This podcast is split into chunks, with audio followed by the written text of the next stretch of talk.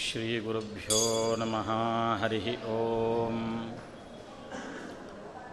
पारं भवाख्यजलधेर्भुवनैकसारम् स्वैरङ्कृतोरुविधवेदपथप्रचारम्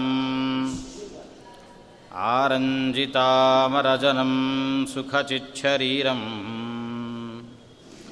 धीरं स्मरामि हृदि सत्यवतीकुमारम् अभ्रमं भङ्गरहितम् अजडं विमलं सदा आनन्दतीर्थमतुलं भजे तापत्रयापहम् यद्भानो यत्कृशानौ यदमृतकिरणे यद्ग्रहेषूदितेषु ज्योतिर्यत्तारकासु प्रथितमणिषु यद्यच्च सौदामिनीषु सम्भूय हि तत्समस्तं त्वदमितहृदयाकाशनिर्यत्प्रकाशे। धीरश्रीराघवेन्द्रव्रतिपरभजते हन्तखद्योतरीतिम्। नारायणं सुरगुरुं जगदेकनाथं भक्तप्रियं सकललोकनमस्कृतं च। त्रैगुण्यवर्जितमजं विभुवाद्यमीशं वन्दे भवघ्नममरासुरसिद्धवन्द्यं नारायणं नमस्कृत्य नरं चैव नरोत्तमं देवीं सरस्वतीं व्यासं ततो ಜಯಮುದೀರಯೇತ್ ಹರಿವಾಯ ಗುರುಗಳನ್ನು ಭಕ್ತಿಯಿಂದ ವಂದಿಸಿ ನನ್ನ ವಿದ್ಯಾರ್ಥಿಗಳನ್ನು ಕೂಡ ವಂದಿಸಿ ಮಹಾಭಾರತದ ಆದಿಪರ್ವದಲ್ಲಿ ಒಂದು ಭಾಗವನ್ನು ತಮ್ಮ ಎದುರುಗಡೆ ಅನುವಾದ ಮಾಡಬೇಕು ಅಂತ ಕುಳಿತಿದ್ದೇನೆ. ಮಹಾಭಾರತದ ಬಗ್ಗೆ ಈಗಾಗಲೇ ತಾವುಗಳೆಲ್ಲ ತಿಳಿದಿರ್ತೀವಿ ಆ ಮಹಾಭಾರತ ವಿಶೇಷವಾಗಿ ಶ್ರೀಮದ್ ಆಚಾರ್ಯರು ಅದರ ಬಗ್ಗೆ ನಿರ್ಣಯಾತ್ಮಕವಾದಂತಹ ಗ್ರಂಥವನ್ನು ಬರೆದಿರುವಂತಹದ್ದು ವಾದಿರಾಜರು ಅವರು ಮೂಲವನ್ನು ಹುಡುಕಿಕೊಂಡು ಹೊರಟದ್ದು. ಮಹಾಭಾರತದ ಬಗ್ಗೆ ಅಂತಹ ಒಂದು ವಿಶೇಷವಾಗಿರತಕ್ಕಂತಹ ಶ್ರದ್ಧೆ, ಭಕ್ತಿ ಇರುವ ಕಾರಣದಿಂದಾಗಿ ಅವರು ತಮ್ಮ ಗ್ರಂಥದ ಪ್ರಾರಂಭದಲ್ಲಿ ಒಂದು ಮಾತನ್ನು ಹೇಳ್ತಾರೆ ವಾದಿರಾಜರು. ಮಹಾಭಾರತದ ಮಂಗಳ ಪದ್ಯ ಯಾವುದು ಅನ್ನುವ ಚರ್ಚೆ ಪ್ರಾರಂಭ ಆದಾಗ ಕೆಲವರು ಹೇಳಿದರು, ನಾರಾಯಣಂ ಸುರಗುರುಂ ಜಗದೇಕನಾಥಂ ಅನ್ನೋದು ಮಂಗಳ ಪದ್ಯ. ಇನ್ನು ಕೆಲವರಂದರು, ಇಲ್ಲ, ನಾರಾಯಣಂ ಸುರಗುರುಂ ಅಲ್ಲ, ನಾರಾಯಣಂ ನಮಸ್ಕೃತ್ಯ ನರಂಚೈವ ನರೋತ್ತಮಂ ಅನ್ನೋದು ಮಂಗಳ ಪದ್ಯ ಮಧ್ವಾಚಾರ್ಯರು ಹೇಳಿದರು, ನಾರಾಯಣಂ ಸುರಗುರುಂ ಜಗದೇಕನಾಥಂ ಅಂತೇನಿದೆ, ಈ ಶ್ಲೋಕವೇ ಮಹಾಭಾರತದ ಮಂಗಳ ಪದ್ಯ ಅಂತ ಆಚಾರ್ಯರು ಅದಕ್ಕೆ ವ್ಯಾಖ್ಯಾನವನ್ನು ನಿರ್ಣಯದಲ್ಲಿ ಬರೆದಿದ್ದಾರೆ. ಆದರೆ ನಂಬಿಕೆ ಬರೋದು ಹೇಗೆ? ಅದೇ ಹೌದು ಅಂತ ಆಚಾರ್ಯ ಹೇಳಿದ್ದಾರೆ, ನಾವು ನಂಬ್ತಾ ಇದ್ದೇವೆ, ಹೌದು. ದಾರ್ಢ್ಯ ಹೇಗೆ? ಅದನ್ನು ವಾದಿರಾಜರು ಹೇಳ್ತಾರೆ, ನಾನು ಸಂಚಾರ ಮಾಡ್ತಾ ಇದ್ದೆ. ಸಂಚಾರ ಮಾಡುವಾಗ ಕೇರಳಕ್ಕೆ ಬಂದಾಗ ಅಲ್ಲಿ ಒಂದು ಪ್ರಾಚೀನವಾಗಿರತಕ್ಕಂಥ ಗ್ರಂಥಾಲಯ, ಅದರಲ್ಲಿ ಒಂದು ಪ್ರಾಚೀನವಾದ ಮಹಾಭಾರತದ ಹಸ್ತಪ್ರತಿ ಇತ್ತು. ಆ ಹಸ್ತಪ್ರತಿಯಲ್ಲಿ ನಾನು ತೆಗೆದು ನೋಡಿದೆ, ಅದರಲ್ಲಿ ಮೊದಲು ಮಂಗಳ ಪದ್ಯ ಇದ್ದದ್ದು ನಾರಾಯಣಂ ಸುರಗುರುಂ ಅಂತಲೇ ಇದ್ದದ್ದು. ಹಾಗಾಗಿ ಆಚಾರ್ಯರು ಏನು ಬರೆದಿದ್ದಾರೆ, ಅವರು ಏನು ಹೇಳಿದ್ದಾರೆ, ದೇಶೇ ದೇಶೇ ತಥಾ ಗ್ರಂಥಾನ್, ಅನೇಕ ಜಾಗ ಜಾಗಗಳಿಗೆ ಹೋಗಿ ಅನೇಕ ಗ್ರಂಥಗಳನ್ನು ನಾನು ನೋಡಿ ನೋಡಿ ಮಹಾಭಾರತದ ಶುದ್ಧ ಪಾಠ ಯಾವುದು ಅನ್ನುವಂಥದ್ದನ್ನು ನಾನು ಗಮನಿಸಿ ನಿರ್ಣಯವನ್ನು ಬರೀತಾ ಇದ್ದೇನೆ ಅಂತ ಹೇಳಿದ್ದು, ಅದು ಅಕ್ಷರಶಃ ಸತ್ಯ ಅನ್ನುವಂಥದ್ದನ್ನು ವಾದಿರಾಜ ಶ್ರೀಪಾದಂಗಳವರು ತಮ್ಮ ಗ್ರಂಥದ ಪ್ರಾರಂಭದಲ್ಲಿ ನಮಗೆ ತಿಳಿಸಿಕೊಟ್ಟಿದ್ದಾರೆ. ಅಂತಹ ವಿಶೇಷ ಮಹಾಭಾರತದಲ್ಲಿ ಒಂದು ಕಥೆ. ಜನಮೇಜಯ ಪಾರೀಕ್ಷಿತ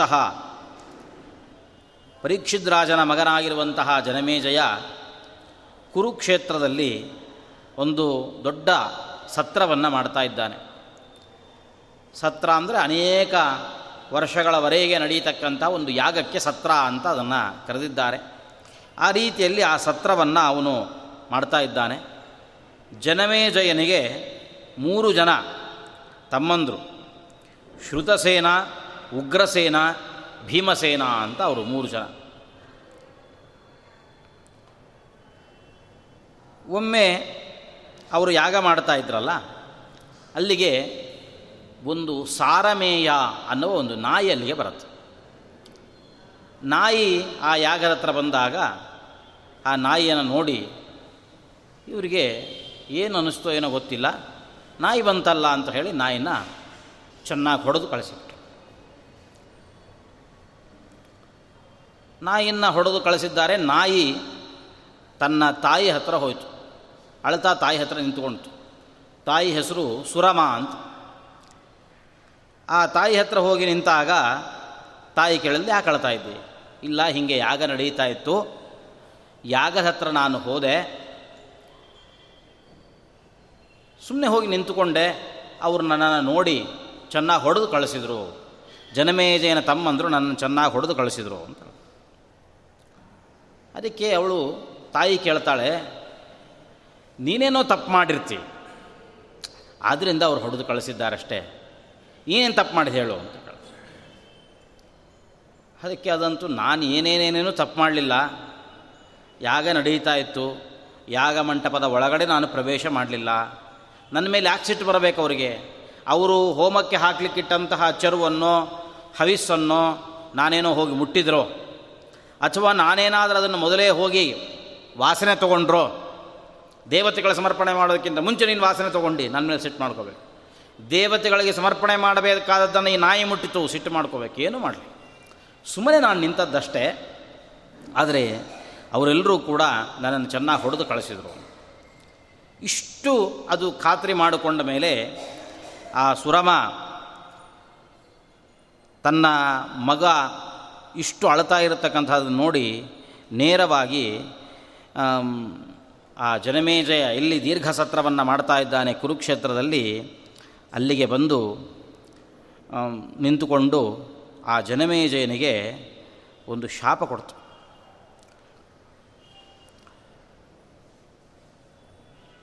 ನೀನು ನಿನಗೆ ಒಂದು ದೊಡ್ಡ ಆಪತ್ತು ಬಂದು ನಿನ್ನನ್ನು ಆವರಿಸಿಕೊಳ್ಳುತ್ತೆ. ಯಾವುದೇ ವಿಧವಾಗಿರತಕ್ಕಂಥ ತಪ್ಪಮೇ, ತಪ್ಪೇ ಮಾಡಿಲ್ಲ. ಅಂತಹ ವ್ಯಕ್ತಿಯನ್ನು, ನನ್ನ ಮಗನನ್ನು ನೀವು ಹೊಡೆದಿದ್ದೀರಲ್ಲ ಆದ್ದರಿಂದಾಗಿ ನಿನಗೆ ಹೇಳದೆ ಕೇಳದೆ ಒಂದು ಆಪತ್ತು ಬಂದು ನಿನ್ನನ್ನು ಕಾಡುತ್ತೆ ಅಂತ ಆ ನಾಯಿ ಶಾಪ ಕೊಡ್ತು. ಅವನು ಆದಮೇಲೆ ಸ್ವಲ್ಪ ದಿವಸ ಆದ ಮೇಲೆ ತನ್ನ ಹಸ್ತಿನಾಪಟ್ಟಣಕ್ಕೆ ಬಂದು ಆ ಶಾಪ ಪರಿಹಾರ ಮಾಡಿಕೊಳ್ಬೇಕು. ಶಾಪ ಪರಿಹಾರ ಮಾಡುವ ರೀತಿಯಲ್ಲಿ ಚೆನ್ನಾಗಿ ಯಾಗ ಮಾಡಿಕೊಡುವವರು ಒಬ್ಬರು ಬೇಕಾಗಿದೆ. ಆದ್ದರಿಂದ ಯಾರು ಆ ಯಾಗವನ್ನು ಮಾಡಿಕೊಡುವವರು ಎಂಬುದಾಗಿ ಎಲ್ಲ ಕಡೆಯಲ್ಲಿಯೂ ಕೂಡ ಅವನು ಹುಡುಕ್ತಾ ಹುಡುಕ್ತಾ ಹೋಗ್ತಾ ಇದ್ದಾನೆ. ಇಲ್ಲಿ ಈ ಕಥೆ ನಮಗೆ ತಿಳಿಸಿಕೊಡತಕ್ಕಂತಹ ಒಂದು ವಿಶೇಷವಾಗಿರತಕ್ಕಂತಹ ಸಂದೇಶ ಏನು ಅಂತಂದರೆ, ನಮಗೆ ಕೆಲವು ಸಲ ಹಾಗಾಗ್ತಿರುತ್ತೆ ಯಾವುದಾದ್ರು ಒಂದು ಪ್ರಾಣಿ ನೋಡಿದರೆ ಸಾಕು, ಅದನ್ನು ಹೊಡಿಬೇಕು ಅಂತ ಆಸೆ. ಅದು ಏನು ಮಾಡಿರಲ್ಲ ಪಾಡಿಗೆ ತನ್ನಲ್ಲೆಲ್ಲ ನಿಂತ್ಕೊಂಡಿರುತ್ತೆ. ಅದನ್ನು ಹೊಡಿಬೇಕು, ಅದನ್ನು ಬೇಯಬೇಕು, ಅದನ್ನು ಓಡಿಸ್ಬೇಕು, ಈ ಥರದ ಹುಚ್ಚು ಅಭ್ಯಾಸ ಮನುಷ್ಯನಿಗೆ ಸಹಜವಾಗಿರುತ್ತೆ. ಅದೇನೋ ನಮ್ಗೆ ಅಪಕಾರ ಮಾಡಲಿಕ್ಕೆ ಬಂತು, ಅದನ್ನು ಓಡಿಸಿದ್ವೇ ಬೇರೆ ವಿಚಾರ. ಇನ್ನು ಕೆಲವ್ರಿಗಿರುತ್ತೆ. ಕೆಲವರು ಪ್ರಾಣಿಗಳನ್ನು ಹಿಂಗೆ ನಾಯಿ ಬೇಕು ಕಂಡ್ರೆ ಓಡಿಸ್ತಿರ್ತಾರಲ್ಲ. ಇನ್ನು ಕೆಲವರು ಇರ್ತಾರೆ. ಮನುಷ್ಯರನ್ನ ಕಂಡ್ರೆ ಆಗಲ್ಲ ಅವರಿಗೆ. ಯಾರಾದರೂ ಬಂದು ಬಂದು ನಿಂತರೆ ಸಾಕು ಅವ್ರನ್ನ ಅಲ್ಲಿಂದ ಓಡಿಸ್ಬೇಕು ಬೈಬೇಕು ಹಿಂಗೆ ಅನ್ನಿಸ್ತಾ ಇರುತ್ತೆ. ಇದು ಸರ್ವಥಾ ಈ ಥರದ ಕೆಲಸಗಳನ್ನು ಮಾಡಿಕೊಡ್ತು ಈ ಥರದ ಒಂದು ಪ್ರಸಂಗ ರಾಮಾಯಣದಲ್ಲೂ ಒಂದು ಬರುತ್ತೆ. ರಾಮಾಯಣದಲ್ಲಿಯೂ ಒಂದು ನಾಯಿ ರಾಮನ ಹತ್ರ ದೂರು ಹೇಳಿಕೊಂಡು ಬರುತ್ತೆ.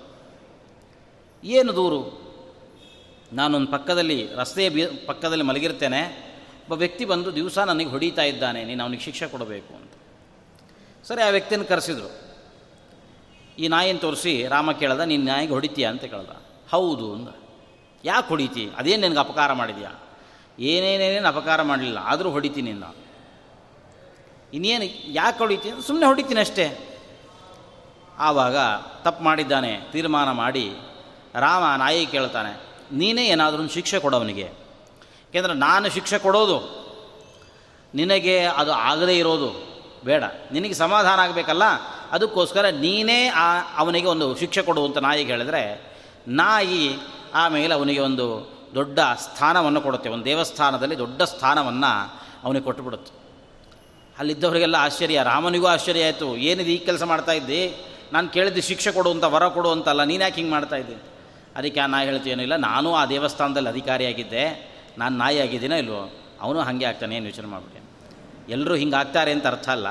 ಅಂತೂ ಆ ಜಾಗದಲ್ಲಿ ಕೂತ್ಕೊಂಡು ಏನಾದರೂ ತಪ್ಪು ಮಾಡಿದರೆ ಸಹಜವಾಗಿ ಮನುಷ್ಯನಿಗೆ ಕೆಟ್ಟ ಯೋನಿಗಳು ಬರತಕ್ಕಂಥದ್ದು ಸಹಜ. ಅದರಂತೆ ಇಲ್ಲಿ ಆ ಸಾರಮೇಯ ಅನ್ನುವಂತಹ ಆ ನಾಯಿ ಬಂದು ನಿಂತುಕೊಂಡಾಗ ಇವರಿಗೆ ಏನು ಅನ್ನಿಸ್ತೋ ಏನೋ, ಅದು ಏನೂ ತಪ್ಪು ಮಾಡದೇ ಇದ್ದರೂ ಕೂಡ ಬಂದು ಅದಕ್ಕೆ ತೊಂದರೆ ಕೊಟ್ಟಿದ್ದಾದರೆ ಅದರಿಂದಾಗಿ ಅದಕ್ಕೆ ಆ ನಾಯಿಯಿಂದ ಶಾಪಕ್ಕೆ ಅವನು ಗುರಿಯಾಗಿದ್ದಾನೆ. ಕೊನೆಗೆ ಆ ವ್ಯಕ್ತಿ ಯಾರು ಜನಮೇಜಯನಿದ್ದಾನೆ, ತನ್ನ ಶಾಪ ಪರಿಹಾರ ಆಗಬೇಕು. ಅದಕ್ಕೋಸ್ಕರವಾಗಿ ಎಲ್ಲ ಕಡೆಯಲ್ಲಿಯೂ ಕೂಡ ಒಳ್ಳೆಯ ಗುರುಗಳು ಒಬ್ಬರು ಸಿಗಬೇಕು, ಅವರಿಂದ ಒಂದು ಯಜ್ಞನೋ, ಯಾಗನೋ ಏನಾದರೂ ಮಾಡಿಸ್ಬೇಕು ಈ ಸುರಮ ಅನ್ನುವ ಈ ನಾಯಿ ಕೊಟ್ಟ, ಸರಮ ಅನ್ನುವಂತಹ ಈ ನಾಯಿ ಕೊಟ್ಟಿರತಕ್ಕಂತಹ ಈ ಶಾಪವನ್ನು ನಾನು ಕಳ್ಕೊಳ್ಬೇಕು ಅನ್ನುವಂತಹ ದೃಷ್ಟಿಯಿಂದ ಎಲ್ಲ ಕಡೆಯಲ್ಲಿಯೂ ಕೂಡ ಸಂಚಾರ ಮಾಡ್ತಾ ಇರುವಾಗ ಒಂದು ವಿಶೇಷವಾಗಿರತಕ್ಕಂಥ ಒಂದು ಆಶ್ರಮವನ್ನು ಅವನು ಅಲ್ಲಿ ಕಂಡಿದ್ದಾನೆ. ಅಲ್ಲಿ ಶ್ರುತಶ್ರವ ಅನ್ನುವಂತಹ ಒಬ್ಬ ಋಷಿಗಳು ಅಲ್ಲಿ ವಾಸ ಮಾಡ್ತಾಯಿದ್ರು ಶ್ರುತಶ್ರವ ಅನ್ನುವಂತಹ ಋಷಿಗಳಿಗೆ ಒಬ್ಬ ಮಗ, ಸೋಮಶ್ರವ ಅಂತ ಅವನಿಗೆ ಹೆಸರು. ಆ ಸೋಮಶ್ರವನ ಹತ್ರ ಬಂದು ಜನಮೇಜಯ ಕೇಳಿಕೊಳ್ತಾನೆ. ನೀವು ನನ್ನ ಮನೆಗೆ ಪೌರೋ, ಪುರೋಹಿತರಾಗಿ ಬಂದು ಪೌರೋಹಿತ್ಯವನ್ನು ಮಾಡಿ, ನನಗೆ ಬಂದಿರತಕ್ಕಂಥ ಈ ಶಾಪವನ್ನು ಪರಿಹಾರ ಮಾಡಬೇಕು ಅಂತ ಕೇಳಿಕೊಳ್ತಾನೆ. ಅದಕ್ಕೆ ಕೇಳಿಕೊಂಡಾಗ ಅವರ ಅಪ್ಪ ಅವರು ಹೇಳಿದರು, ಇವನು ಬರ್ತಾನೆ, ಖಂಡಿತ ನೀನು ಹೇಳಿದಂತೆ ಎಲ್ಲ ಸತ್ಕರ್ಮಗಳನ್ನು ಕೂಡ ಮಾಡುತ್ತಾನೆ ಅದೆಲ್ಲ, ಅದರಲ್ಲಿ ಯಾವ ಸಂದೇಹವೂ ಕೂಡ ಇಲ್ಲ. ಆದರೆ ಒಂದೇ ಒಂದು ಏನು ಅಂತಂದರೆ, ಅವನು ತಾನು ಯಜ್ಞ ಮಾಡ್ತಾ ಇರುವಾಗ, ಯಾಗ ಮಾಡ್ತಾ ಇರುವಾಗ, ಅವನ ಹತ್ರ ಯಾರೇ ಬಂದು ಏನೇ ಕೇಳಿದರೂ ಅದನ್ನು ಎತ್ತಿ ಕೊಟ್ಬಿಡ್ತಾನೆ. ಯಾಕೆ ಏನು ಅನ್ನುವಂತಹ ಕೆಲಸ, ತಡೆಯುವಂತಹ ಕೆಲಸವನ್ನು ನೀನು ಮಾಡಬಾರದು ಅನ್ನುವಂತಹದ್ದು ಮೊದಲನೇದ್ದೊಂದು ಮತ್ತು ಇವನ ಯಾರನ್ನು ಬೇಕಿದ್ದರೂ ಕೂಡ, ಯಾರ ಶಾಪವನ್ನು, ಯಾರನ್ನು ಬೇಕಿದ್ದರೂ ಕೂಡ ತಡೆಯವಲ್ಲ. ಒಂದು, ರುದ್ರದೇವರನ್ನು ಹೊರತುಪಡಿಸಿ ಬೇರೆ ಯಾರನ್ನು ಕೂಡ ಎದುರಿಸಿ ನಿನಗೆ ವಿಶೇಷವಾಗಿ ಅನುಗ್ರಹವನ್ನು ಮಾಡತಕ್ಕಂಥ ಶಕ್ತಿ ನನ್ನ ಮಗನಿಗೆ ಇದೆ ಅಂತ ಹೇಳಿ, ಅವನು ಜನಮೇಜಯನ ಜೊತೆಗೆ ತನ್ನ ಮಗನನ್ನು ಕೊಟ್ಟು ಕಳಿಸಿದ್ದಾನೆ. ಸೋಮಶ್ರವ ಅನ್ನುವಂತಹ ತನ್ನ ಮಗನನ್ನು ಕೊಟ್ಟು ಕಳಿಸಿದ್ದಾನೆ ಅಂತ ಕಥೆ ಬರುತ್ತೆ.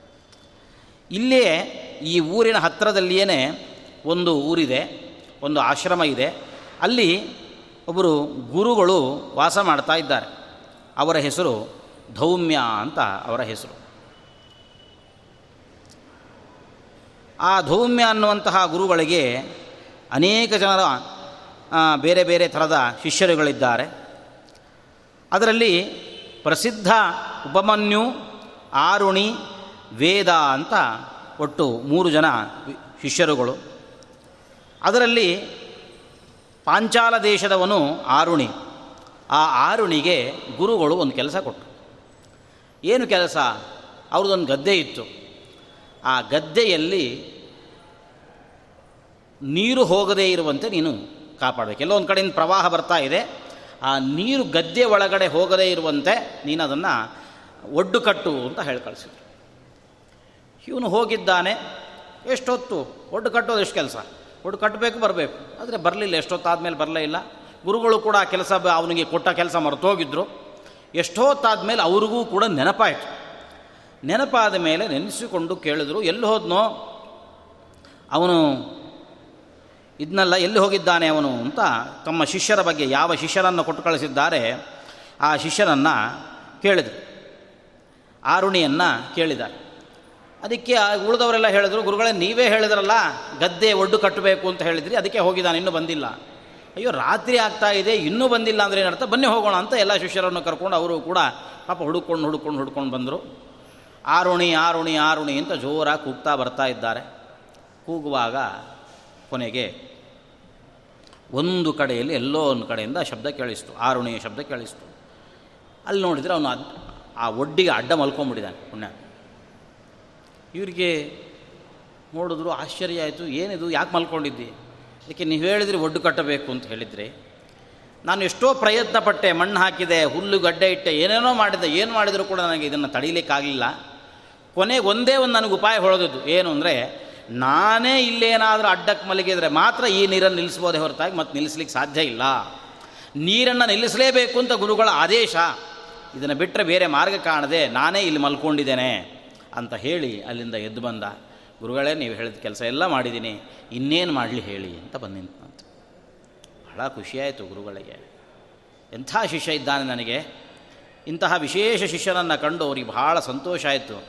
ಅವನ ತಲೆ ಮೇಲೆ ಕೈ ಇಟ್ಟರಂತೆ ಕೈ ಇಟ್ಟು ಆಶೀರ್ವಾದ ಮಾಡಿದರು. ಸರ್ವಾಣಿತೆ ಶಾಸ್ತ್ರಾಣಿ ಪ್ರತಿಭಾಸ್ಯಂತಿ. ನಿನಗೆ ಎಲ್ಲ ಶಾಸ್ತ್ರಗಳು ಕೂಡ ಹೊಳಿತಾವೆ. ಎಲ್ಲ ಶಾಸ್ತ್ರ ವಿದ್ಯೆಯೂ ಕೂಡ ನಿನಗೆ ಬರುತ್ತೆ. ನೀನೇನು ಯೋಚನೆ ಮಾಡಬೇಡ ಅಂತ ಅವನಿಗೆ ಅನುಗ್ರಹವನ್ನು ಮಾಡಿದರು ಅಂತ ಒಂದು ಗುರು ಶಿಷ್ಯರ ಕಥೆಯನ್ನು ಇಲ್ಲಿ ನಿರೂಪಣೆಯನ್ನು ಮಾಡಿದ್ದಾರೆ. ಹೀಗೆ ವಿಶೇಷವಾಗಿ ಒಬ್ಬ ಗುರು ಅಂದರೆ ಅವನಿಗೆ ಯಾವ ಥರದ ಒಂದು ಸ್ಥಾನ ಅನ್ನುವಂಥದ್ದನ್ನು ಮಹಾಭಾರತದ ಅಧ್ಯಯನದಿಂದ ನಾವು ಕಲಿಯಬಹುದಾಗಿದೆ. ಇವತ್ತಿನ ದಿವಸ ಗುರು, ಆಚಾರ್ಯ ಅಂತಂದ್ರೆ ಏನಾಗಿದೆ ಅಂತಂದರೆ ಒಬ್ಬ ತಮಾಷೆಯ ವ್ಯಕ್ತಿ ಅನ್ನೋ ಥರ ಆಗುತ್ತೆ. ಇನ್ನು ಎಲ್ಲ ಕಡೆಯಲ್ಲಿಯೂ ಕೂಡ ನಾವು ಯಾವುದೇ ಒಂದು ನಾಟಕಕ್ಕೆ ಹೋಗಲಿ ಅಥವಾ ಒಂದು ಪಿಕ್ಚರ್ಗೆ ಹೋಗಲಿ, ಎಲ್ಲಿಗೆ ಹೋದರೂ ಕೂಡ ಒಂದು ಗುರುವಿನ ಪಾತ್ರ ಇರುತ್ತೆ. ಆ ಗುರುವಿನ ಪಾತ್ರವನ್ನು ಹಾಕೋದು ಯಾರು ಅಂದರೆ ಅವನು ಒಬ್ಬ ಕಮಿಡಿಯನ್ ಅದನ್ನು ಹಾಕ್ತಾನೆ. ಒಬ್ಬ ಹಾಸ್ಯ ಕಲಾವಿದ ಅದನ್ನು ಹಾಕ್ತಾನೆ. ಆವಾಗ ಗುರುಗಳ ಪಾತ್ರ ಅವರ ಮಹತ್ವ ಎಲ್ಲಿಗೆ ಹೋಯಿತು ಅಂತಂದರೆ, ಹುಡುಗರೆಲ್ಲರೂ ಕೂಡ ಅವ್ರನ್ನ ಗೋಳು ಹೊಯ್ಕೋತಾ ಇರಬೇಕು, ಅವ್ರಿಗೆ ತಮಾಷೆ ಮಾಡ್ತಾ ಇರಬೇಕು, ಅವ್ರಿಗೇನೋ ಮರುಗುಳಿಗಿರೋಗನೋ ಮತ್ತೊಂದೋ ಮಗದೊಂದೋ ಏನೋ ಒಂದು ಇರಬೇಕು ಈ ಥರದ ಅನೇಕ ಸಮಸ್ಯೆಗಳಲ್ಲಿ ತಾನೇ ಸಿಲುಕಿರತಕ್ಕಂಥ ಒಬ್ಬ ಗುರು ಅನ್ನುವ ರೀತಿಯಲ್ಲಿ ಗುರುಗಳನ್ನು ಸಾಧಾರಣವಾಗಿ ಎಲ್ಲರೂ ಕೂಡ ಎಲ್ಲ ಕಡೆಯಲ್ಲೂ ಕೂಡ ವೈಭವೀಕರಿಸ್ತಕ್ಕಂಥ. ಆದರೆ ಗುರುವಿಗೆ ಇರತಕ್ಕಂತಹ ಪಾತ್ರ ಎಷ್ಟು ದೊಡ್ಡದು ಅಂತಂದರೆ ಶಾಸ್ತ್ರಕಾರ ಹೇಳ್ತಾರೆ, ಹರೌರುಷ್ಟೇ ಗುರುಸ್ತ್ರಾತ, ಗುರೌರುಷ್ಟೇ ನಕಶ್ಚನ ನಾವು ಮಾಡಿದ ದುರಾಚಾರದಿಂದ ಅಕಸ್ಮಾತ್ ಭಗವಂತನಿಗೆ ಕೋಪ ಬಂದರೂ ನಾವು ಪುನಃ ಗುರುಗಳ ಹತ್ರ ಹೋಗಿ ನಿಂತುಕೊಂಡ್ರೆ ಗುರುಹು ತ್ರಾತ. ಗುರು ನಮ್ಮನ್ನು ಕಾಪಾಡ್ತಾನೆ ಅದೇ ಗುರವರುಷ್ಟೇ ಗುರುಗಳೇ ನಮ್ಮ ಮೇಲೆ ಕೋಪ ಮಾಡಿಕೊಂಡ್ರೆ ಯಾರೂ ಕಾಪಾಡಲಿಕ್ಕೆ ಬರಲ್ಲ, ಯಾರೂ ಕೂಡ ಅವನ ಕೈ ಹಿಡಿಲಿಕ್ಕೆ ಮುಂದಕ್ಕೆ ಬರಲ್ಲ. ಇದನ್ನು ಮನುಷ್ಯ ತನ್ನ ಜೀವನದಲ್ಲಿ ಮೊದಲು ಕಲಿಯಬೇಕಾಗಿರತಕ್ಕಂಥ ಸಂಗತಿ ಏನು ಏನಾದರೂ ಮಾಡಿ ಮೊದಲು ಗುರುಗಳ ಅನುಗ್ರಹವನ್ನು ಪಡೆದುಕೋಬೇಕು.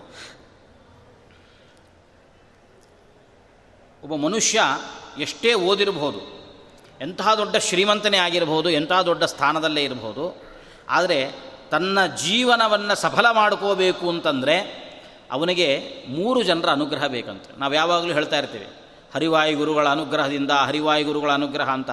ಪ್ರತಿಯೊಂದು ಉಪನಯನ ಮಾಡಿಸಿದ್ರೂ ಹಾಕಿರ್ತೀವಿ, ಒಂದು ಮದುವೆ ಕಾರ್ಡಲ್ಲೂ ಹಾಕ್ಸಿರ್ತೀವಿ, ಗೃಹ ಪ್ರವೇಶಕ್ಕೂ ಹಾಕಿಸಿರ್ತೀವಿ.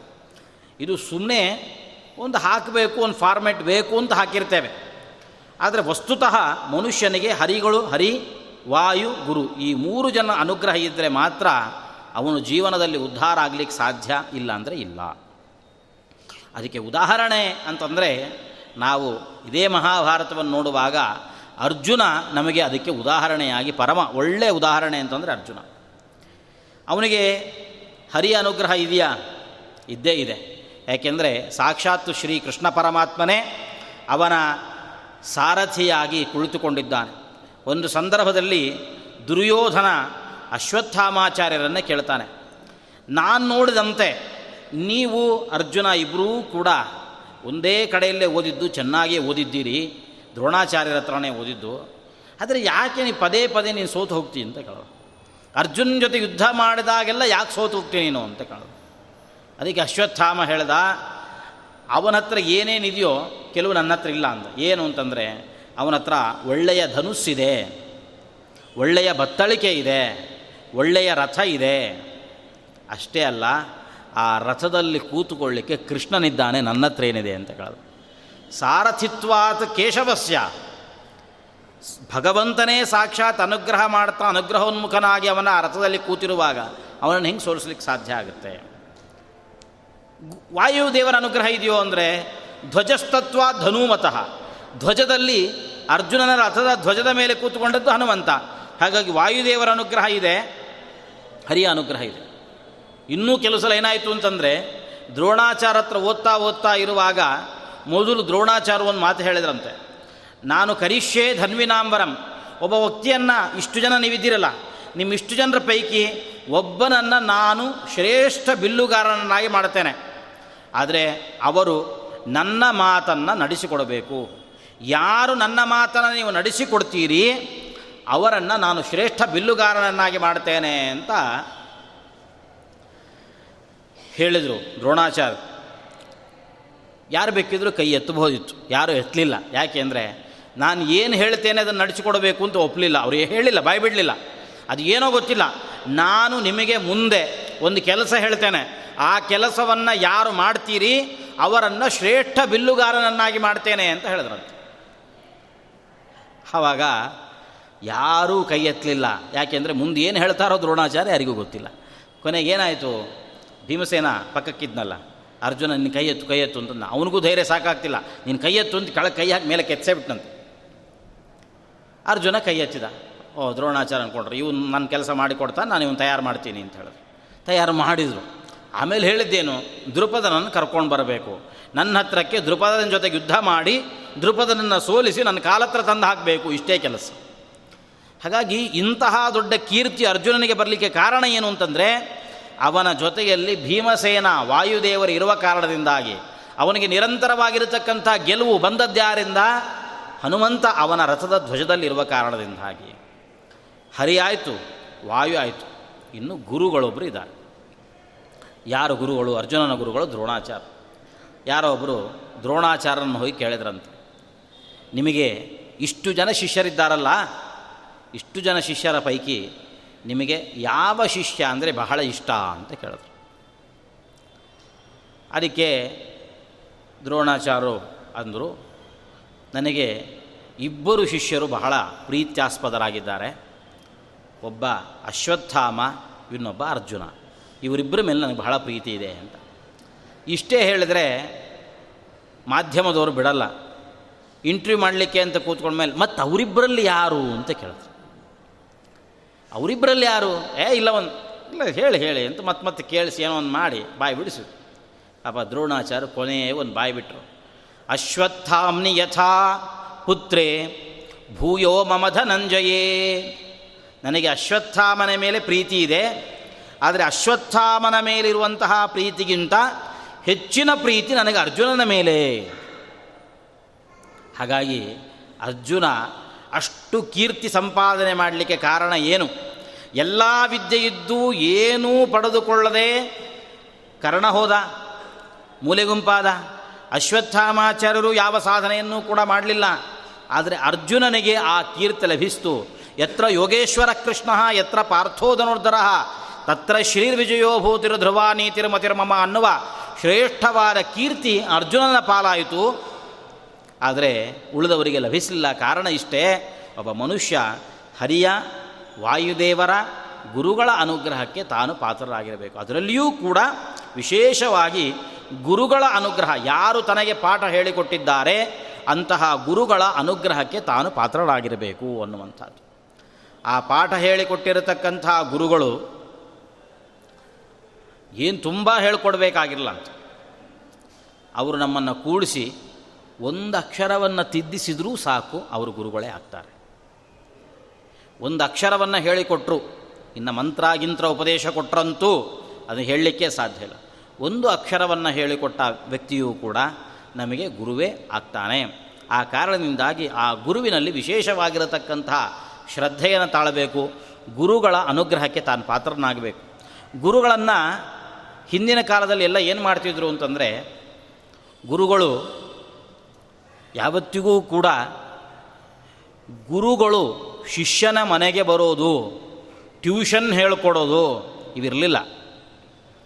ಏನಿದ್ರೂ ಶಿಷ್ಯ ಗುರುಗಳ ಮನೆಗೆ ಹೋಗಬೇಕಿತ್ತಷ್ಟು. ಅದಕ್ಕೆ ಆ ಸಂಸ್ಕಾರವನ್ನು ಉಪನಯನ ಅಂತ ಕರೆದು ಉಪನಯನ ಅಂದ್ರೇನು? ಗುರುಗಳ ಹತ್ರ ಕರ್ಕೊಂಡು ಹೋಗಬೇಕು. ಅದಕ್ಕೆ ಉಪನಯನ ಅಂತ ಹೆಸರು. ಮತ್ತು ಇಲ್ಲೆಲ್ಲ ಏನೋ ಮಾಡ್ತಿದ್ದೀವಲ್ಲ ಗುರುಗಳ ಹತ್ರ ಕರ್ಕೊಂಡು ಹೋಗಲಿಕ್ಕೆ ಗುರುಗಳು ಒಂದು ಅಧಿಕಾರವನ್ನು ಬಯಸ್ತಾ ಇದ್ರು. ಇವನಿಗೆ ಗಾಯತ್ರಿ ಮಂತ್ರ ಬರುತ್ತೋ, ಸಂಧ್ಯಾವಂದನೆ ಮಾಡಲಿಕ್ಕೆ ಬರುತ್ತೋ ಅಂತ ಕೇಳ್ತಿದ್ರಂತೆ. ಅವನಿಗೆ ನಾವೆಲ್ಲಾದರೂ ಕರ್ಕೊಂಡು ಹೋದ ಕೂಡಲೇ ಎಷ್ಟು ಇಂಗ್ಲೀಷ್ ಬರುತ್ತೆ ಅಂತ ಈಗೆಲ್ಲ ಕೇಳ್ತೀವಲ್ಲ. ಹಾಗೆಲ್ಲ ಕೇಳ್ತಿರ್ಲಿಲ್ಲ. ಆಲ್ಫಾಬೆಟ್ಸ್ ಎಲ್ಲ ಬರುತ್ತಾ? ಏನು ಪೋಯಮ್ ಬರುತ್ತೆ? ಒಂದು ಹೇಳಿ ನೋಡೋಣ. ಹೀಗೆಲ್ಲ ಕೇಳ್ತಿರ್ಲಿಲ್ಲ. ಅವನಿಗೆ ಸಂಧ್ಯಾವಂದನೆ ಬರುತ್ತಾ? ಗಾಯತ್ರಿ ಮಂತ್ರ ಜಪ ಮಾಡಲಿಕ್ಕೆ ಬರುತ್ತಾ ಅಂತ ಕೇಳ್ತಿದ್ರು. ಹಾಗಾಗಿ ಸಂಧ್ಯಾವಂದನೆ, ಗಾಯತ್ರಿ ಮಂತ್ರದ ಜಪ ಇದು ಬರಬೇಕು ಅಂತಂದರೆ ಅದಕ್ಕೋಸ್ಕರವಾಗಿ ನಾವು ಮುಂಚೆ ಅದೇನೋ ಒಂದು ಸಂಸ್ಕಾರ ಮಾಡಿ ಹುಡುಗನಿಗೊಂದು ಹೇಳ್ಕೊಡ್ತಿದ್ವಿ. ನೆಕ್ಸ್ಟ್ ಕೆಲಸ ಏನು ಅಂತಂದರೆ ಇದರಿಂದ ಗುರುಗಳ ಹತ್ರಕ್ಕೆ ಹೋಗೋದು. ಗುರುಗಳು ಯಾಕೆ ಆ ಮಾತನ್ನು ಕೇಳ್ತಿದ್ರು? ಅದ್ಯಾಕೆ ಗಾಯತ್ರಿ ಮಂತ್ರ ಬರುತ್ತೋ, ಇವನಿಗೆ ಸಂಧ್ಯಾವಂದನೆ ಮಾಡ್ಲಿಕ್ಕೆ ಬರುತ್ತೆ, ಯಾಕೆ ಕೇಳ್ತಿದ್ರು ಅಂತಂದರೆ, ನಾವು ಹೇಳಿಕೊಟ್ಟದ್ದು ಇವನ್ ತಲೆ ಉಳಿಬೇಕು ಅಂತಂದರೆ ಇವನು ಗಾಯತ್ರಿ ಮಂತ್ರ ಜಪ ಮಾಡ್ತಿದ್ರೆ ನಾವು ಹೇಳಿದ್ದು ಉಳಿಯುತ್ತೆ. ಇಲ್ಲ ಅಂದರೆ ಇಲ್ಲ. ಇವತ್ತಿನ ಹಾಗೆ ಪೆನ್ನು ಪೇಪರ್ಗಳ ಕಾಲ ಅಲ್ವಲ್ಲ? ಅದು ಏನು ಹೇಳ್ತಾರೋ ಬರ್ಕೊಂಬ ಮನೇಲಿ ನೋಡೋಣ, ನಾನು ಹೇಳ್ಕೊಡ್ತೀನಿ ಅಂತ ಅಪ್ಪ, ಅಮ್ಮ ಹೇಳ್ಕೊಂಡು ಬಂತು ಇಲ್ಲ. ಗುರುಗಳು ಒಂದು ಸಲ ಹೇಳೋದು, ಅದನ್ನು ಶಿಷ್ಯ ಮೂರು ಸಲ ವಾಪಸ್ ಹೇಳೋದು, ಅಷ್ಟರೊಳಗಡೆ ಅವನ ತಲೆಯಲ್ಲಿ ಕೂತ್ಕೋಬೇಕು. ಇಷ್ಟೇ. ಮತ್ತು ಪದೇ ಪದೇ ಹೇಳುವಂಥದ್ದು ಅಂತಿಲ್ಲ ಮತ್ತು ಮುಂದಕ್ಕೆ ಹೋಗೋದೇ ಕೆಲಸ. ಇಷ್ಟೇ ಗುರುಗಳು ಮಾಡ್ತಕ್ಕಂಥದ್ದು. ಆಮೇಲೆ ಏನಾದರೂ ಬೇಕು ಅಂತಂದರೆ ತಾನು ಪಾದಂ ಸಬ್ರಹ್ಮಚಾರಿಭ್ಯ. ತನ್ನ ಕ್ಲಾಸ್ಮೇಟ್ಸ್ ಜೊತೆ ಕೂತ್ಕೊಂಡು ಆಮೇಲೆ ಅದ್ರ ಬಗ್ಗೆ ಚರ್ಚೆ ಮಾಡಬೇಕು, ಅಲ್ಲಿ ಪುನರಾವೃತ್ತಿ ಮಾಡಬೇಕು. ಅಷ್ಟರ ಹೊರತಾಗಿ ಮತ್ತೆ ಗುರುಗಳ ಹತ್ರ ಹೋಗುವಂತಿರಲಿಲ್ಲ. ಕೆಲವು ಸಲ ಏನಾದ್ರು ತುಂಬ ಡೌಟ್ ಇದ್ದರೆ ಗುರುಗಳ ಹತ್ರ ಹೋಗೋದು. ಹಾಗಾಗಿ ಇಷ್ಟು ಒಂದು ಸಲ ಹೇಳಿದ ಕೂಡಲೇ ಅದನ್ನು ತಲೆಯಲ್ಲಿ ಇಟ್ಕೋಬೇಕು ಅಂತಂದರೆ ಅದು ಎಂಥ ಮೇಧಾಶಕ್ತಿ ಇರಬೇಕು, ಎಂಥ ಪ್ರಜ್ಞಾಶಕ್ತಿ ಇರಬೇಕು ಅದೆಂಥ ಧಾರಣಾಶಕ್ತಿ ಇರಬೇಕು ಅವನಿಗೆ. ಅದಕ್ಕೋಸ್ಕರವಾಗಿ ಗಾಯತ್ರಿ ಮಂತ್ರ ಬರುತ್ತೋ ಇಲ್ಲೋ ಹೆಂಗೆ ಜಪ ಮಾಡ್ತಾನೆ ಅಂತ ಕೇಳ್ತಾ ಇದ್ರು ಅಷ್ಟೆ. ಒಂದು ಕಥೆ ಬರುತ್ತೆ.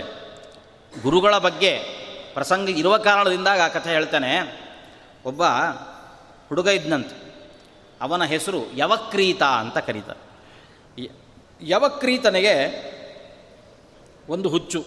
ಏನು ಅಂದರೆ ನಾನು ಗುರುಗಳ ಹತ್ರಕ್ಕೆ ಹೋಗಬಾರ್ದು. ಹೋಗದೆ ಎಲ್ಲ ವಿದ್ಯೆಗಳನ್ನು ಕಲಿಬೇಕು. ಯಾಕೆಂದರೆ ಅವನಿಗೆ ಗೊತ್ತಿತ್ತು. ಹಿಂದಿನ ಕಾಲದಲ್ಲೆಲ್ಲ ಹೋದ ಕೂಡಲೇ ಪಾಠ ಶುರು ಮಾಡ್ತಾ ಇರಲಿಲ್ಲ ಅವರು. ಮತ್ತೇನು ಮಾಡೋದು? ಹಸುಗಳನ್ನು ಕಾಯ್ಕೊಂಬ ಅಂತ ಹೇಳೋದು. ಅವನು ಹೋಗಿ ಹಸುಗಳನ್ನು ಕಾಯ್ಕೊಂಬರಬೇಕು.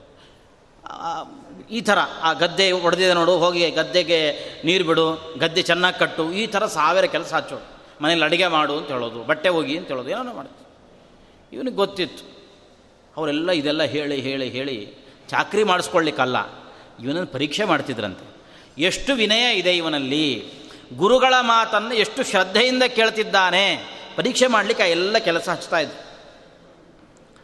ಇವನಿಗೆ ಅದೆಲ್ಲ ಗೊತ್ತಿತ್ತು ಯವಕ್ರೀತನಿಗೆ. ಸುಮ್ಮನೆ ಹೋಗಿ ಅವ್ರ ಮನೆ ಚಾಕ್ರಿ ಎಲ್ಲ ನಾನ್ಯಾಕೆ ಮಾಡ್ತಾ ಕೂತ್ಕೊಳ್ಳಿ. ಅದಕ್ಕೊಂದು ಉಪಾಯ ಮಾಡ್ದ. ಏನು ಮಾಡ್ದ ಅಂದರೆ, ಒಂದು ಒಳ್ಳೆ ತಪಸ್ಸು ಮಾಡ್ತೇನೆ. ತಪಸ್ಸು ಮಾಡಿದಾಗ ದೇವತೆಗಳು ಬಂದು ಒಲಿತಾರಲ್ಲ. ಯಾರೇ ಬರಲಿ ನನಗೇನಂತೆ, ಯಾವ ದೇವತೆ ಆದರೂ ಬರಲಿ. ಏನು ಬೇಕು ಅಂತ ಕೇಳ್ತಾರೆ. ನನಗೆಲ್ಲ ವಿದ್ಯೆಗಳು ಬರಬೇಕು ಅಂತ ಕೇಳ್ಬಿಟ್ಟು ತಥಾಸ್ತು ಅಂತಾರೆ. ಎಲ್ಲ ವಿದ್ಯೆ ಪಡ್ಕೊಳ್ಳೋದು, ಸೀದಾ ಮನೆಗೆ ಬಂದುಬಿಡೋದು. ನಾನು ಆರಾಮ ಇನ್ನೊಂದು ಗುರುಕುಲ ಇಟ್ಕೊಂಡು ಕೂತ್ಕೊಂಡ್ಬಿಡ್ಬೋದು ಅಂತ ಯೋಚನೆ ಮಾಡೋದು. ಆಯಿತು ತಪಸ್ಸು ಮಾಡ್ಲಿಕ್ಕೆ ಶುರು ಮಾಡ್ದ. ಅವನು ಅಂದ್ಕೊಂಡಿದ್ದ ನಾನೊಂದು ಹತ್ತು, ಹದಿನೈದು ವರ್ಷ ತಪಸ್ಸು ಮಾಡಬೇಕಾಗುತ್ತೆ ಅಂತ. ತಪಸ್ಸು ಶುರು ಮಾಡಿ ಕೆಲವೇ ಕೆಲವು ದಿವಸಕ್ಕೆ ಫಟ್ ಅಂತಿಂದ್ರೆ ಪ್ರತ್ಯಕ್ಷನಾಗಿ ಬಂದೇ ಬಿಟ್ಟ. ಖುಷಿಯಾಗೋಯ್ತು ಅವನಿಗೆ. ಇಷ್ಟು ಬೇಗ ನಂಗೆ ಫಲ ಕೊಡುತ್ತೆ ಅಂತ ಅಂದ್ಕೊಳ್ಳೇ ಇಲ್ಲ. ನನ್ನ ಜೊತೆ ಇದ್ದ ನನ್ನ ಫ್ರೆಂಡ್ಸ್ ಎಲ್ಲ ಎಲ್ಲೆಲ್ಲೋ ಗುರುಕುಲಕ್ಕೆ ಹೋಗಿ ಜೀವನ ಎಲ್ಲ ಹಾಳು ಮಾಡಿಕೊಂಡ್ರು ಅಂತ. ಇಂದ್ರ ಬಂದ, ಇಂದ್ರ ಬಂದು ಹೇಳ್ದ, ನೋಡಪ್ಪ, ನಾನೇನೋ ವರ ಕೊಡ್ಲಿಕ್ಕೆ ಬಂದಿದ್ದೀನಿ ಅಂತ ತಪ್ಪು ತಿಳ್ಕೊಳ್ಬೇಡ. ನಾನು ವರ ಕೊಡ್ಲಿಕ್ಕೆ ಬಂದದ್ದಲ್ಲ, ನೀನೇನೋ ತಪಸ್ಸು ಮಾಡ್ತಾ ಇದೆಯಲ್ಲ ಈ ತಪಸ್ಸು ಮಾಡೋದನ್ನು ನಿಲ್ಲಿಸು ಅಂತ ಹೇಳಲಿಕ್ಕೆ ಬಂದಿದ್ದೀನಿ. ಇದೇನಿದು? ಯಾಕೆ ಅಂತ ಕೇಳ್ದ? ಅದಕ್ಕೆ ಅವರು ಹೇಳಿದರು, ಇಂದ್ರ ಹೇಳಿದಂತೆ, ನಮಗೆ ವಿದ್ಯೆ ಬರಬೇಕು ಅಂತಂದರೆ ನೀನು ತಪಸ್ಸು ಮಾಡು, ಏನು ಬೇಕು ಕೊಡ್ತೇವೆ. ಒಂದು ವಿದ್ಯೆ ಬಿಟ್ಟು ಒಂದು.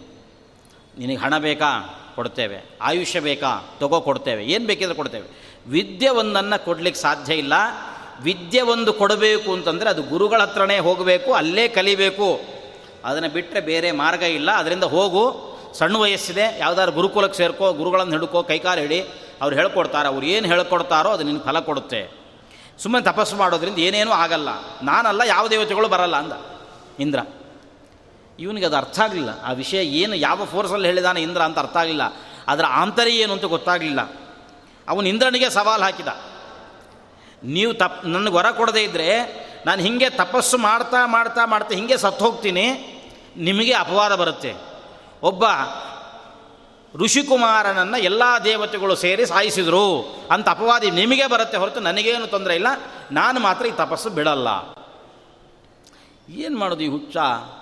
ಈ ಹುಡುಗ ಸಣ್ಣ ವಯಸ್ಸಲ್ಲಿ ಹಾಳು ಮಾಡ್ಕೋತಿದ್ದಾನಲ್ಲ ಅಂತ ಅವನಿಗೆ ಅರ್ಥ ಆಯಿತು. ಕೊನೆಗೆ ಅವನು ತಪಸ್ಸು ಮಾಡ್ತಾ ಇದ್ನಲ್ಲ. ಇಂದ್ರ ಒಂದು ಮುದುಕನ ವೇಷ ಹಾಕ್ಕೊಂಡು ಬಂದಂತಲ್ಲಿ. ಒಂದು ಮುದುಕನ ವೇಷ ಹಾಕ್ಕೊಂಡು ಬಂದು ಇವನೆಲ್ಲೋ ಒಂದು ನದಿಯಲ್ಲಿ ಸ್ನಾನ ಮಾಡ್ತಾ ಇದ್ದಾನಲ್ಲ. ಆ ನದಿ ತೀರದಲ್ಲಿ ಕೂತ್ಕೊಂಡಿದ್ದ. ಆ ನದಿಯಲ್ಲಿರತಕ್ಕಂಥ ಮರಳು ತೆಗೆಯೋದು, ನದಿಗೆ ಹಾಕೋದು. ಮರಳು ತೆಗೆಯೋದು, ನದಿಗೆ ಹಾಕೋದು. ಇವನು ಒಂದು ದಿವಸ ನೋಡಿದೆ, ಎರಡು ದಿವಸ ನೋಡಿದೆ, ಮೂರನೇ ದಿವಸ ತಟ್ಕೊಳ್ಳಿಕ್ಕಾಗಲಿಲ್ಲ ಹುಡುಗ, ಮುದುಕನನ್ನು ಕೇಳ್ದ. ತತ್ತ ಏನು ಮಾಡ್ತಾ ಇದ್ದೀರಿ? ಅದಕ್ಕೆ ಅವನಂದ, ಏನೂ ಇಲ್ಲಪ್ಪ, ನನಗೆ ಮುದುಕ, ನನಗೆ ವಯಸ್ಸಾಗಿ ಹೋಗಿದೆ. ಈ ದಡದಿಂದ ಆ ದಡಕ್ಕೆ ಹೋಗ್ಬೇಕು ನಾನು. ಈಜ್ಕೊಂಡು ಹೋಗ್ಲಿಕ್ಕಾಗತ್ತ ನೋಡಿ ನನ್ನನ್ನು. ಆಗಲ್ಲ ತಾನೆ. ಅದಕ್ಕೆ ಈ ಹಿಡಿ ಹಿರಿ ಮರಳು ಹಾಕಿ ಹಾಕಿ ಹಾಕಿ, ಒಂದು ಸೇತುವೆ ಕಟ್ಕೊಂಡು ಆರಾಮಾಗಿ ಆ ಸೇತುವೆ ಮೇಲೆ ನಡ್ಕೊಂಡು ಹೋಗಬೇಕು ಅಂತಿದ್ದೀನಿ ನಂದ ನೀನು ಹಾಕುವ ಈ ಹಿಡಿ ಹಿಡಿ ಮರಳು ಯಾವಾಗ ನಿಲ್ಲಬೇಕು ಅದು ಯಾವಾಗ ಸೇತುವೆ ಆಗಬೇಕು? ನೀನು ಯಾವಾಗ ಅದ್ರ ಮೇಲೆ ನಡ್ಕೊಂಡು ಹೋಗ್ಬೇಕು? ಇದೆಲ್ಲ ಆಗಲ್ಲ. ಈ ಹುಚ್ಚು ಕೆಲಸ ಮಾಡೋದು ಬಿಟ್ಟು ಬೇರೆ ಏನಾದರೂ ಇದ್ರೆ ನೋಡ್ಬೋದಲ್ಲ ಅಂದ. ಅದಕ್ಕೆ ಆ ಮುದುಕ ಇಂದ್ರ ಹೇಳಲ್ಲ, ಅಯ್ಯೋ, ನಂದೇನು ಮಹಾ ಹುಚ್ಚು ಕೆಲಸಪ್ಪ? ಯಾರೊಬ್ಬ ಋಷಿಕುಮಾರ ಇದ್ದಾನಂತೆ. ಅವನು ನಾನು ಗುರುಕುಲಕ್ಕೆ ಹೋಗೋದಿಲ್ಲ, ಗುರುಗಳ ಹತ್ರಕ್ಕೆ ಹೋಗೋದಿಲ್ಲ. ಹಾಗೇ ವಿದ್ಯೆ ಕಲಿಬೇಕು ಅಂತಿದ್ದಾನಂತೆ. ಅವನಕ್ಕಿಂತಲೂ ವ್ಯರ್ಥವಾದ ಕೆಲಸನ ಹೇಳಂದು ಅಂತ.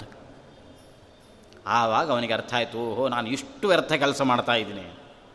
ಆಮೇಲೆ ತಪಸ್ಸು ಮಾಡೋದು ಬಿಟ್ಟು ಗುರುಗಳ ಹತ್ರಕ್ಕೆ ಹೋದ ಅಂತ ಒಂದು ಕಥೆ ಇದೆ. ಹಾಗೆ ಒಬ್ಬ ಮನುಷ್ಯ ತನಗೆ ಆ ವಿದ್ಯೆ ಫಲ ಕೊಡಬೇಕು ಅಂತಂದರೆ ಅದು ಗುರುಗಳ ಮುಖದಿಂದ ಪಡೆದುಕೊಂಡ್ರೆ ಮಾತ್ರ ಅದು ಒಳ್ಳೆಯ ವಿಶೇಷವಾಗಿರತಕ್ಕಂತಹ ಫಲವನ್ನು ಕೊಡುತ್ತೆ. ಇದು ಭಗವಂತನ ಸಂಕಲ್ಪ.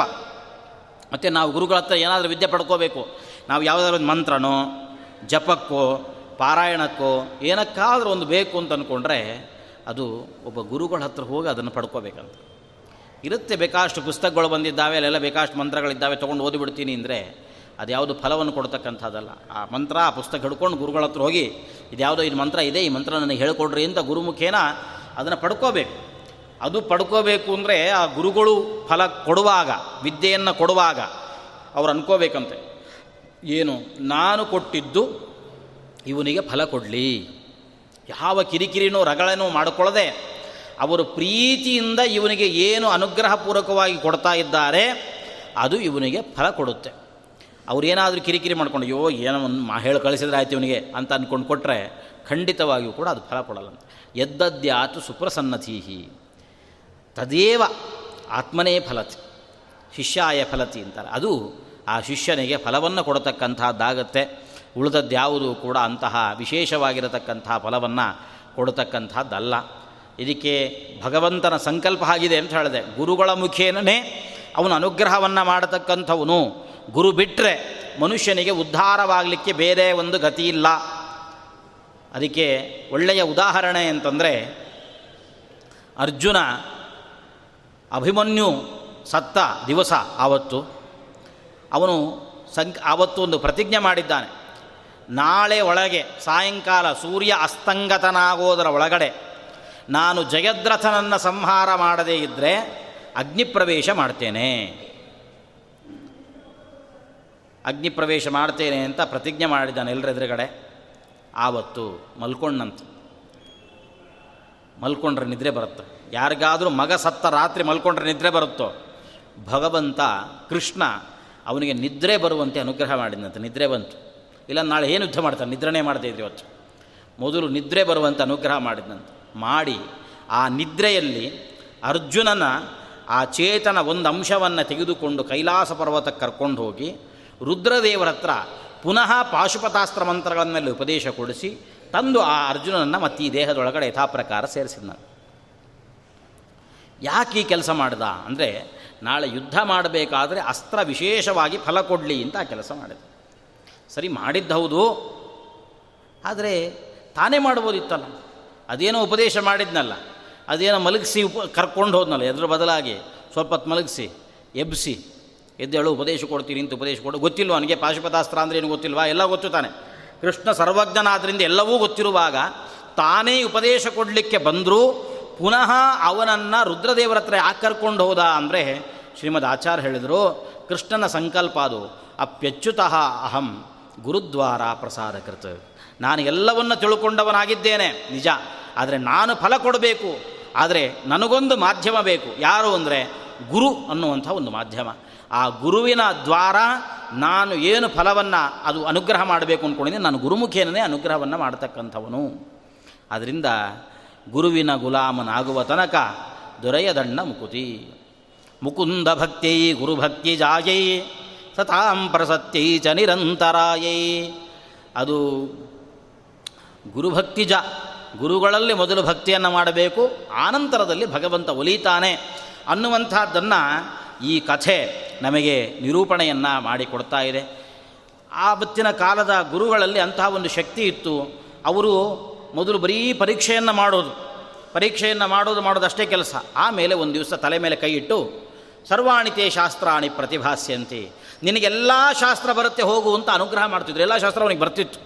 ಆ ದೃಢತೆ, ನನ್ನ ಗುರುಗಳಿಂದ ಅಂಥ ಎಲ್ಲ ವಿದ್ಯೆಗಳನ್ನು ಪಡೆದುಕೊಳ್ಳಬಲ್ಲೆ ನಾನು ಅನ್ನುವ ಆ ವಿಶ್ವಾಸದಿಂದ ಗುರುಗಳ ಹತ್ರ ಅಷ್ಟು ಶುಶ್ರೂಷೆಯನ್ನು ಮಾಡಿ ಅವನು ಪಡೆದುಕೊಳ್ತಾ ಇದ್ದರು ಅದರಲ್ಲಿಯೂ ಕೂಡ ವೇದ ಉಪನಿಷತ್ತುಗಳು ಇವುಗಳನ್ನು ಉಪದೇಶ ಕೊಡುವಾಗ ವಿದ್ಯಾದಾನವನ್ನು ಮಾಡುವವರಿಗೆ ಶಾಸ್ತ್ರ ಒಂದು ಎಚ್ಚರಿಕೆಯನ್ನು ಕೊಡ್ತು. ಏನು ಅಂದರೆ, ಪ್ರತಿಯೊಂದು ದಾನ ಮಾಡಬೇಕಾದರೂ ಕೂಡ, ಯಾವುದೇ ಒಂದು ವಸ್ತುವನ್ನು ದಾನ ಮಾಡಬೇಕಾದ್ರೆ, ಈ ದಾನ ತೆಗೆದುಕೊಳ್ಳುವವನು, ಅದಕ್ಕೆ ಅರ್ಹ ಅಲ್ವೋ ಹೌದೋ ಅಲ್ವೋ? ನಾನು ಇವನಿಗೆ ದಾನ ಕೊಡ್ತಿದ್ದೀನಿ, ಇವನು ಅದಕ್ಕೆ ಅರ್ಹ ಹೌದಾ ಅಲ್ವಾ ಅಂತ ವಿಚಾರ ಮಾಡಬೇಕಂತ. ಅವರು ಎಲ್ಲದಕ್ಕೂ ವಿಚಾರ ಮಾಡಿಯೇ ಕೊಡಬೇಕು. ಕೊನೆ ಒಂದು ಮಾತು ಹೇಳಿದರು, ಯಾವ ದಾನ ಬೇಕಿದ್ರೂ ಕೊಡ್ರಿ. ಇಡೀ ನವ ಸಪ್ತದ್ವೀಪ ಸಪ್ತಸಾಗರಗಳನ್ನು ಒಳಗೊಂಡಿರುವಂತಹ ಇಡೀ ಭೂಮಂಡಲವನ್ನೇ ದಾನ ಕೊಡ್ರಿ.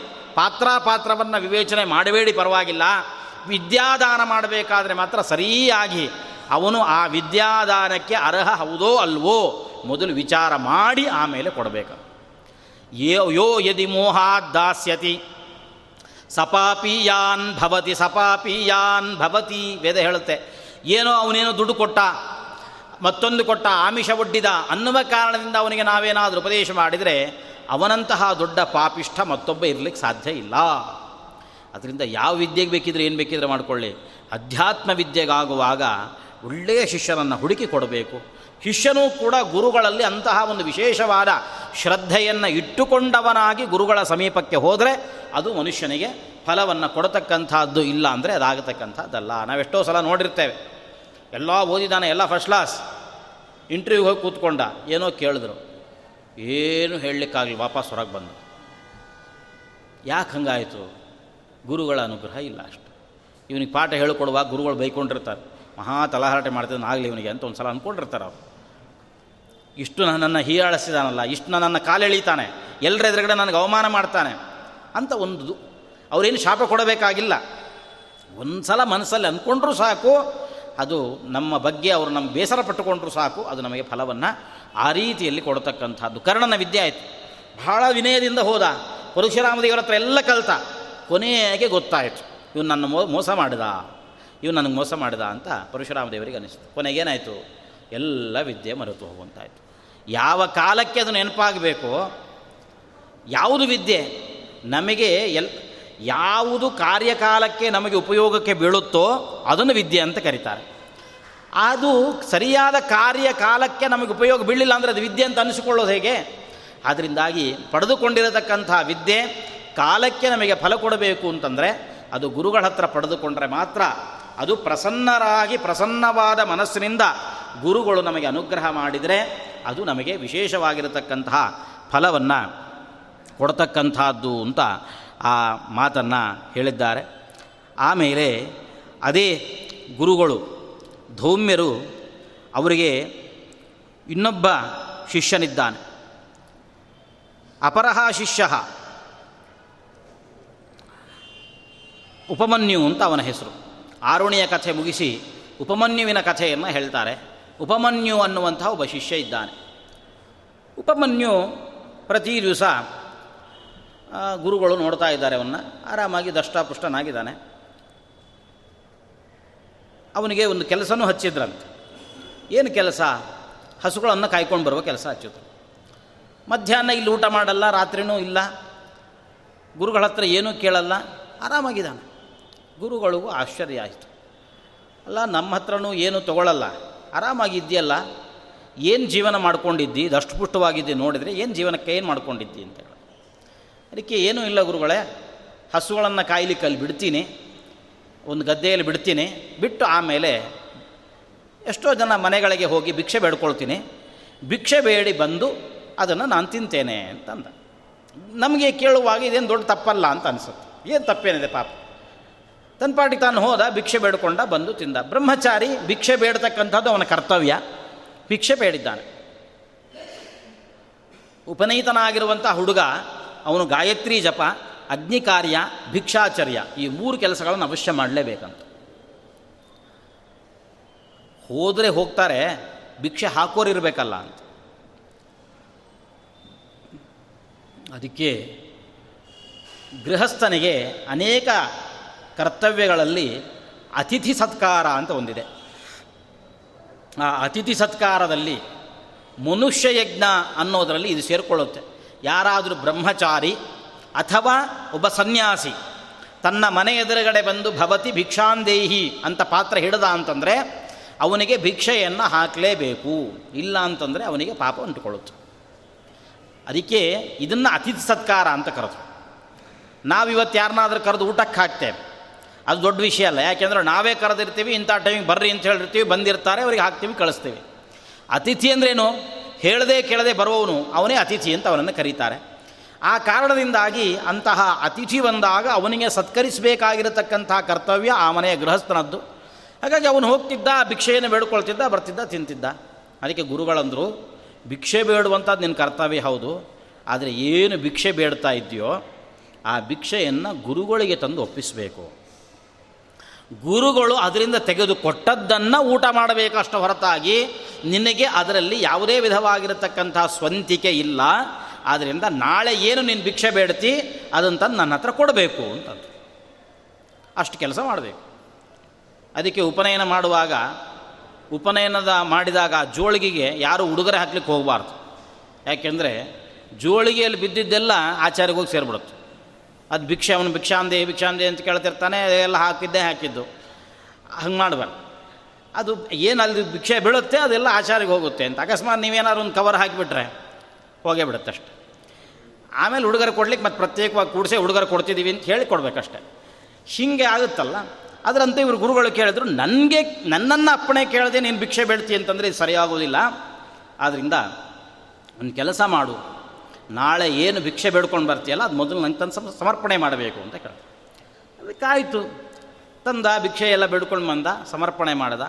ಹೀಗೊಂದು ಎರಡು ದಿವಸ ಕಳೀತು. ಅಲ್ಲಿ ತಂದು ಕೊಟ್ಟ. ಕೊಟ್ಟ ಕೂಡಲೇ ಅವರು ಗುರುಗಳು ಕೂಡ ಪರೀಕ್ಷೆಗೋಸ್ಕರವಾಗಿ ಅವರೂ ಏನೂ ಹೇಳಲಿಲ್ಲ. ನೋಡು, ನೀನು ತಗೋ ಇದರಲ್ಲಿ ಸ್ವಲ್ಪ ಅನ್ನ ಮಾಡ್ಕೋ, ತಿನ್ನು ಅಂತೇನಿಲ್ಲ. ತಂದಿಟ್ಟ ಇಟ್ಟು ಕೂಡಲೇ ಸುಮ್ಮನಿದ್ರು ಅವರು ಏನು ಮಾತಾಡ್ಲಿಕ್ಕೆ ಹೋಗಿಲ್ಲ, ಇವನು ಏನು ಮಾತಾಡ್ಲಿಕ್ಕೆ ಹೋಗಿಲ್ಲ, ವಾಪಸ್ ಹೋಗಿ ಮತ್ತೊಂದು ಎರಡು ಮೂರು ದಿವಸ ಬಿಟ್ಟು ನೋಡಿದ್ರು, ಮತ್ತೆ ಯಥಾ ಪ್ರಕಾರ ಊಟ ಮಾಡದೇ ಇದ್ದವನಿಗೂ ಊಟ ಮಾಡುವವನಿಗೂ ವ್ಯತ್ಯಾಸ ಇರುತ್ತಲ್ಲ. ಏಕಾದಶಿ ಮಾಡಿದವನಿಗೂ ಏಕಾದಶಿ ಮಾಡದೇ ಇದ್ದವನಿಗೂ ವ್ಯತ್ಯಾಸ ಇದ್ದೇ ಇರುತ್ತೆ ತಾನೆ. ಇವನು ಹಂಗಲ್ಲ, ಒಂದು ಎರಡು ಮೂರು ದಿವಸ ಬೇರೆ ಏನೂ ಕೊಡ್ತಾ ಇಲ್ಲ ಗುರುಗಳು. ಭಿಕ್ಷೆ ಬೇಡ್ತಿದ್ದಾನೆ, ತರ್ತಿದ್ದಾನೆ, ಗುರುಗಳ ಎದುರು ಇಡ್ತಿದ್ದಾನೆ ನಮಸ್ಕಾರ ಮಾಡ್ತಿದ್ದಾನೆ ಹೋಗ್ತಾನೆ ಗುರುಗಳು ಏನು ಅಂತಿಲ್ಲ ಅವನೇನಂತಿಲ್ಲ ಆರಾಮಾಗಿದ್ದಾನೆ. ಗುರುಗಳಿಗೆ ಗೊತ್ತಾಯ್ತು ಇವನೇನು ಮತ್ತೇನೋ ವ್ಯವಸ್ಥೆ ಮಾಡ್ಕೊಂಡಿದ್ದಾನೆ ಅಂತ ಗೊತ್ತಾಯ್ತು. ಇಷ್ಟಾದ್ಮೇಲೂ ಏನೋ ಸೈಡ್ ಬಿಸ್ನೆಸ್ ಇಟ್ಕೊಂಡಿದ್ದಾನೆ ಅಂತ ಅವ್ರಿಗೆ ಅರ್ಥ ಆಯಿತು. ಆರಾಮಾಗಿದೆಯಲ್ಲ ಏನು ಮಾಡ್ತಿದ್ದೀಗ ಅಂತ ಕೇಳಿದ್ರು. ನಾನು ಊಟಕ್ಕೆ ಹಾಕ್ತಿಲ್ಲ ಭಿಕ್ಷೆ ಬೇಡಿದ್ದು ತಂದು ನನಗೆ ಕೊಡ್ತಾ ಇದ್ದಿ. ಹೀಗಿರುವಾಗಲೂ ನೀನು ದಷ್ಟಪುಷ್ಟನಾಗಿದ್ದೆ ಆರಾಮಾಗಿದ್ದಿದ್ರೆ ಏನು ಮಾಡ್ತಿದ್ದೆ? ಅದಕ್ಕೆ ಆ ಹುಡುಗ ಬುದ್ಧಿವಂತ ಅವನು ಹೇಳ್ದ, ಏನೂ ಇಲ್ಲ, ನಾಲ್ಕು ಮನೆಗೆ ಹೋಗ್ತೀನಿ, ಭಿಕ್ಷೆ ಬೇಡ್ಕೊಂಡು ಬರ್ತೀನಲ್ಲ, ನಿಮ್ಮ ಎದುರುಗಡೆ ಇಟ್ಟು ಹೋಗ್ತೀನಲ್ಲ, ಮತ್ತೆ ಭಿಕ್ಷೆ ಪಾತ್ರೆ ಹಿಡ್ಕೊಂಡು ಇನ್ನೊಂದು ನಾಲ್ಕು ಮನೆಗೆ ಹೋಗ್ತೀನಿ ಇನ್ನೊಂದು ನಾಲ್ಕು ಮನೆಗೆ ಹೋಗಿ ಅಲ್ಲಿ ಅದನ್ನು ಏನು ಬರುತ್ತೋ ಅದನ್ನು ತಿನ್ಕೊಂಡಿದ್ದೀನಿ ಅಂತ. ಗುರುಗಳಂದರು ಹಾಗೆಲ್ಲ ಮಾಡಬಾರ್ದು ಮತ್ತೊಂದು ಸಲ ಮಗದೊಂದು ಸಲ ಅಂತ ಹಾಗೆಲ್ಲ ಮಾಡಬಾರ್ದು. ಯಾಕೆಂದರೆ ನೀನೊಬ್ಬನೇ ಭಿಕ್ಷೆಗೆ ಇರೋದಲ್ಲ ಈ ಊರಲ್ಲಿ. ನಿನ್ನಂತೆ ಬ್ರಹ್ಮಚಾರಿಗಳು ಬೇಕಾದಷ್ಟು ಜನ ಇದ್ದಾರೆ. ಅವರೆಲ್ಲ ಬದುಕೋದು ಬೇಡವಾ? ನೀನೇ ಎರಡೆರಡು ಸಲ, ಮೂರು ಮೂರು ಸಲ ಹೋಗಿಬಿಟ್ರೆ ಅವರೆಲ್ಲ ಬದುಕೋದು ಹೆಂಗೆ? ಒಂದೇ ಸಲ ಭಿಕ್ಷೆ ಬೇಡಬೇಕು, ಏನು ಬೇಡ್ತೀವೋ ಅದು ನನ್ನ ಥರ ಇಡಬೇಕು ಅಂತ. ಆಯಿತು ಅಂದ. ಅಷ್ಟಾಯಿತು. ಅದಾದ ಮೇಲೆ ಮತ್ತೆ ಒಂದು ಎರಡು, ಮೂರು ದಿವಸ ಕಳೀತು. ಭಿಕ್ಷೆ ಬೇಡ್ತಾನೆ, ತರ್ತಾನೆ, ಇಡ್ತಾನೆ. ಮತ್ತೆ ಏನು ಅವನು ಸೊರಗಿದಂಗೆ ಅನಿಸ್ತಾ ಇಲ್ಲ, ಸುಸ್ತಾದಂಗೆ ಅನಿಸ್ತಾ ಇಲ್ಲ, ಮತ್ತೆ ದಷ್ಟಪುಷ್ಟನಾಗಿದ್ದಾನೆ. ಮತ್ತೆ ಗುರುಗಳು ಕರೆದು ಕೇಳಿದ್ರು. ಏನೋ ಮಾಡ್ಕೊಳ್ತಾ ಇದ್ದಿ, ಮತ್ತೇನು ವ್ಯವಸ್ಥೆ ಮಾಡ್ಕೊಂಡಿದ್ದು ಹೇಳು ಅಂದರು. ಗುರುಗಳಿಗೆ ಆಶ್ಚರ್ಯವನ್ನುಂಟು ಮಾಡುವ ಶಿಷ್ಯ ಆಗ್ಬಿಟ್ಟ ಇತ್ತೇನು ಮಾಡ್ತಾ ಇದ್ದು ಹೇಳು? ಏನೂ ಇಲ್ಲ. ಭಿಕ್ಷೆ ಬೇಡ್ತೀನಿ ನಿಮ್ಮ ತಂದ್ರೆ ಹತ್ತಿರ ತಂದು ಇಡ್ತೀನಿ. ಎರಡನೇ ಸಲ ಭಿಕ್ಷೆಗೆ ಹೋಗ್ತಾ ಇಲ್ಲ ಬಿಟ್ಬಿಡ್ತೀನಿ ನೀವು ಹೇಳಿದ ಮೇಲೆ ಹೋಗ್ತಿಲ್ಲ ಅಂತ ಮತ್ತೆ ಹೊಟ್ಟೆಗೆ ಏನು ಮಾಡ್ಕೊಂಡಿದ್ದಿ ಅಂತ ಕೇಳೋದು ಏನೂ ಇಲ್ಲ. ಹೆಂಗೂ ಹಸುಗಳ ಜವಾಬ್ದಾರಿ ನನಗೆ ಕೊಟ್ಟಿದ್ದೀರಿ ತಾನೆ. ಆ ಹಸುಗಳನ್ನೆಲ್ಲ ನಾನು ಕರ್ಕೊಂಡು ಹೋಗಿರ್ತೀನಲ್ಲ, ಹಸುವಾದಾಗ ಹಸುವಾದಾಗೆಲ್ಲ ಹಸುವ ಹತ್ರ ಹಾಲು ಕರ್ಕೋತೀನಿ, ಕುಡಿತೀನಿ, ಅದಕ್ಕೇನಂತೆ ಅಂದ. ಅಲ್ಲ, ಹಸು ನಂದು. ಮೇಯಿಸ್ಕೊಂಬರ್ಲಿಕ್ಕೆ ಹೇಳಿದ್ದು ನಾನು. ನನ್ನ ಅಪ್ಪಣೆ ಇಲ್ಲದೆ ನೀನು ಹೆಂಗೆ ಹಾಲು ಕುಡಿತಿ? ಹಾಗೆಲ್ಲ ಹಾಲು ಕುಡಿಯುವಂತಿಲ್ಲ. ನಾಳೆಯಿಂದ ಹಾಲು ಕುಡಿಯು ಕೊಡ್ದು ಹುಷಾರಂತ ಆಯಿತು. ಭಿಕ್ಷೆ, ಬೇಡ್ತಾನೆ ತರ್ತಾನೆ, ಎರಡನೇ ಸಲ ಭಿಕ್ಷೆಗೆ ಹೋಗಲ್ಲ, ಹಾಲು ಕುಡಿಯಲ್ಲ. ಎರಡು ಮೂರು ದಿವಸ ಕಳೀತು, ಮತ್ತು ಗುರುಗಳು ಗಮನಿಸಿದರು. ಅವನು ಏನು ಸುಖವಾಗಿದ್ದಾನೆ? ಗುರುಗಳೇ, ಹಸುವಾಗಿದೆ, ಏನಾದರೂ ಊಟಕ್ಕೆ ಹಾಕಿ, ಕೇಳ್ತಾನೆ ಇಲ್ಲ, ಆರಾಮಾಗಿದ್ದಾನೆ. ಮತ್ತೆ ಗುರುಗಳು ಕರೆದ್ರು, ಮತ್ತೇನು ಮಾಡ್ಕೊಂಡಿದ್ಯಪ್ಪ ಕೇಳಿದ್ರು. ಏನು ಮಾಡ್ಕೊಂಡಿದ್ದು ಹೇಳು. ಇಲ್ಲ ಗುರುಗಳೇ, ನೀವು ಹೇಳ್ದಂಗೆ ಮಾಡ್ತಾ ಇದ್ದೀನಿ. ಭಿಕ್ಷೆ ತಂದು ನಿಮ್ಮ ಹತ್ರ ಇಡ್ತಿದ್ದೀನಿ. ಎರಡನೇ ಸಲ ಭಿಕ್ಷೆ ಹೋಗ್ತಿಲ್ಲ, ಹಾಲು ಕುಡಿತಿಲ್ಲ. ಮತ್ತೇನು ಮಾಡ್ಕೊಂಡಿದ್ದೆ? ಹೊಟ್ಟೆಗೆ ಏನು ಮಾಡ್ಕೊಂಡಿದ್ದೆ ಕೇಳಿದ್ರು. ಪಾಪ, ಏನು ಕೇಳಿದ್ರು ಸತ್ಯ ಹೇಳ್ತಾನೆ ಹುಡುಗ. ಮೋಸ ಇಲ್ಲ, ಅದೊಂದು ಸಂತೋಷ. ಬುದ್ಧಿವಂತಿಕೆ ಇದೆ. ಮೋಸ ಗುರುಗಳ ಹತ್ರ ಮೋಸ ಇಲ್ಲ, ವಂಚನೆ ಇಲ್ಲ. ಅದಕ್ಕೆ ಹೇಳ್ದ, ಹಸು ಹಾಲು ಕರಿಬಾರ್ದು ಅಂತ ನೀವು ಹೇಳಿದ್ರಲ್ಲ, ನಾನು ಹಾಲು ಕರ್ಕೋತಾ ಇಲ್ಲ ಹಾಲು ಕರೆದದ್ದೆಲ್ಲ ತಂದು ನಿಮಗೆ ತಂದು ಕೊಡ್ತಾ ಇದ್ದೀನಿ, ಆಶ್ರಮದಲ್ಲೇ ಇಡ್ತಾ ಇದ್ದೀನಿ. ಆದರೆ ಹಸು ಹಾಲು ಕುಡಿಯೋದಕ್ಕಿಂತ ಮುಂಚೆ, ನಾವು ಹರಿಯೋ ಕಾಲು, ಹಾಲು ಕರಿಯೋದಕ್ಕಿಂತ ಮುಂಚೆ, ಕರು ಹಾಲು ಕುಡಿಯುತ್ತಲ್ಲ. ಕರು ಹಾಲು ಕುಡಿಯುವಾಗ ಅದರ ಹಾಲು ಕುಡಿಯುವ ಆ ರಭಸಕ್ಕೆ ನೊರೆ ಎಲ್ಲ ಈ ಕಡೆ ಸೈಡು ಈ ಕಡೆ ಸೈಡೆಲ್ಲ ಬರುತ್ತಂತೆ ಕರುವಿಗೆ. ಅದನ್ನೆಲ್ಲ ತೆಗೆದು ತೆಗೆದು ತಿಂತಿದ್ದೀನಿ ಅಂತ ಯಾರಿಗಾದರೂ ಹೊಳಿತದ ಇಂಥದ್ದೆಲ್ಲ?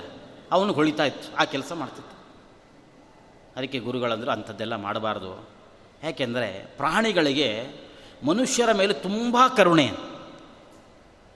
ಅವ್ರು ಹೇಳಿದರು, ಪ್ರಾಣಿಗಳಿಗೆ ಮನುಷ್ಯರ ಮೇಲೆ ತುಂಬ ಕರುಣೆ. ಆದ್ದರಿಂದ ನೀನು ಇದರಿಂದ ಜೀವಿಸ್ತಾ ಇದ್ದಿ, ಇದನ್ನು ನೀನು ಪಡ್ಕೋತಾ ಇದ್ದಿ ಅಂತ ಏನಾದರೂ ಗೊತ್ತಾದರೆ, ತಾನೂ ತಿಂದೆ ಇನ್ನು ಸ್ವಲ್ಪ ಹೆಚ್ಚನ್ನು ಹೊರಗೆ ಹಾಕಿಬಿಡುತ್ತೆ ನಿನಗೋಸ್ಕರವಾಗಿ. ಆದ್ದರಿಂದ ನೀನು ಹೊಟ್ಟೆ ತುಂಬಿಸುವುದಕ್ಕೋಸ್ಕರ ಆ ಕರುವನ್ನು ಹೊಟ್ಟೆ ಅರ್ಧಂಬರ್ಧ ಮಾಡೋದು ಸರಿನಾ ನ್ಯಾಯನಾ ಹೇಳು ಅಂತ ಹೇಳ್ತಾರೆ ಹೌದು ಅನಿಸ್ತವನಿಗೆ ನನಗೋಸ್ಕರ ಪಾಪ ಹಸು ಯಾಕೆ ಹಸು ಅಲ್ಲಿ ಬೆಳಬೇಕು?